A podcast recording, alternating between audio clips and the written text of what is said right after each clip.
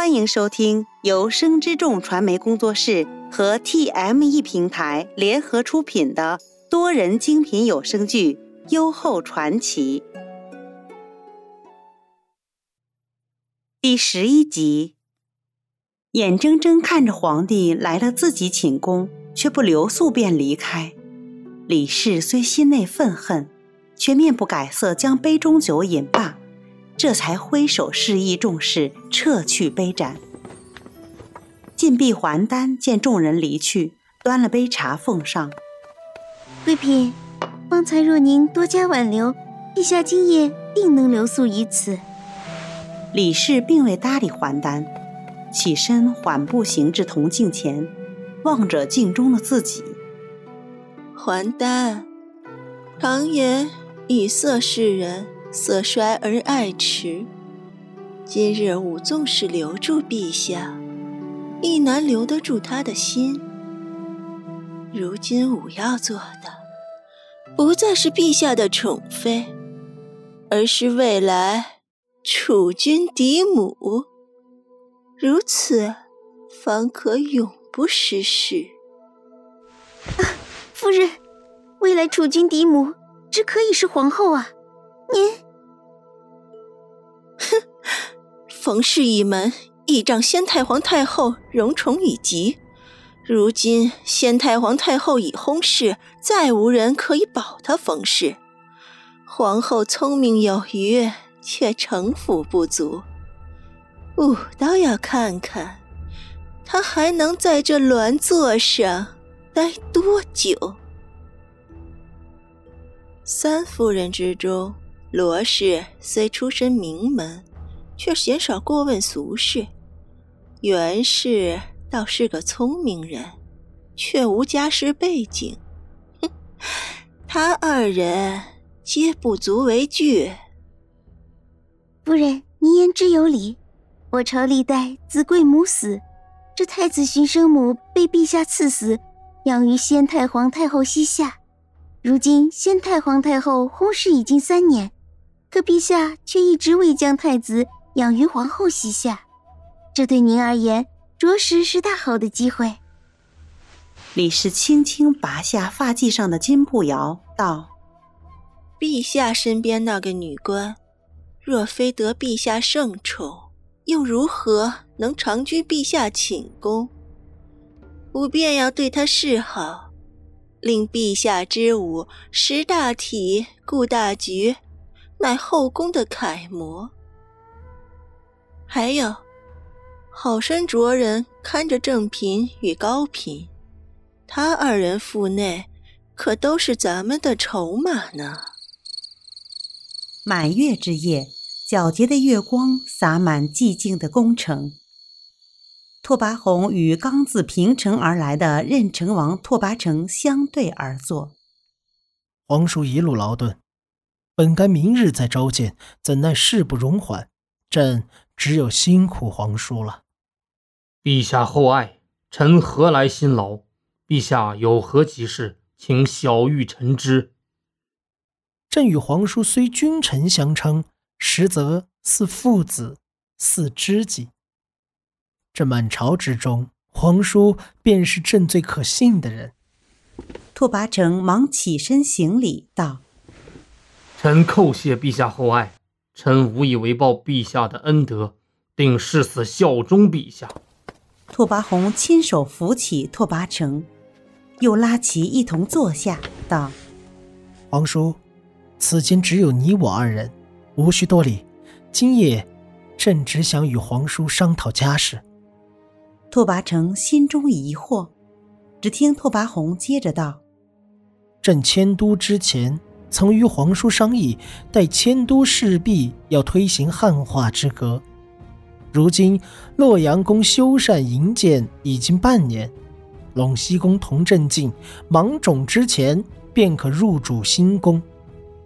朕欲返洛阳之前，先将我鲜卑姓氏进行汉化之革，断了那些平城旧贵的念想。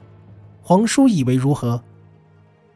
拓跋成听罢。眉头紧锁，片刻道：“陛下，平城内那些旧贵间偶有反对南迁之声，臣自对彼等晓之以理。如今陛下要他们议了姓氏，只怕又要起轩然大波。拓跋宏表情亦变得严肃，怒道：“这天下以汉人为重，这钱粮亦以汉地所出居多。若要保我鲜卑一族治理天下，势必要行汉化之治。他们如此顽固不化，是要断我大魏国运。”拓跋成见拓跋宏如此，不敢再提平城旧贵，转口问道：“那陛下可有合适的姓氏与我拓跋一族？”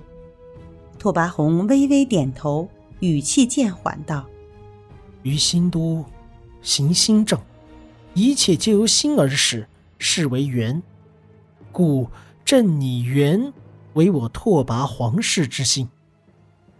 不知。”皇叔意下如何？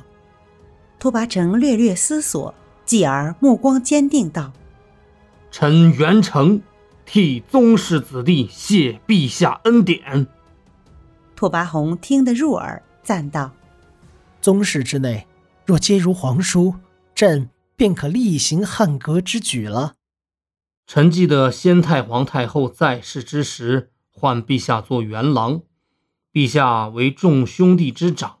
先帝故去，陛下待众人亦兄亦父，可为天下兄友弟恭之表率。如今改元为皇族之姓，亦应了陛下之名。先太皇太后在天有灵，定当欣慰。哈哈，皇叔之言与一人同出一辙。哦，是何人竟与臣同思同想？拓跋宏呷口茶道：“是朕的女官。”于是便将临河的来龙去脉道于袁承之。听拓跋宏徐徐道来，袁成不时微微点头。待袁弘言罢，拓跋成问道：“那陛下预备日后如何安置这位女官？”不瞒皇叔，朕想将她一直留在身边。拓跋宏眼里流露出君王鲜少有的那份真挚。陛下欲将她留下，必要将她纳入后宫。拓跋成看他这般神情，思忖一下。陛下可是有何顾虑？若陛下不弃，不妨对臣直言，臣愿为陛下排忧解难。朕虽未与他言明，却能感受他一心仪于朕。只是，只是他乃高庸府上舅父。若朕将他纳入后宫，恐被抵制汉阁之人借机滋事。陛下所虑，亦是臣心内之忧。如今迁都之事未稳，的确不能有任何闪失。见拓跋宏一副若有所思的样子，拓跋成犹豫片刻，又道。都说帝王无情，然而臣看陛下却是重情重义之人。陛下若真属意此女，臣倒是有一个办法。哦，皇叔有何办法？不妨直言。拓跋宏抬眼望着拓跋成，陛下既与臣推心置腹，臣便斗胆直言，以下恕罪。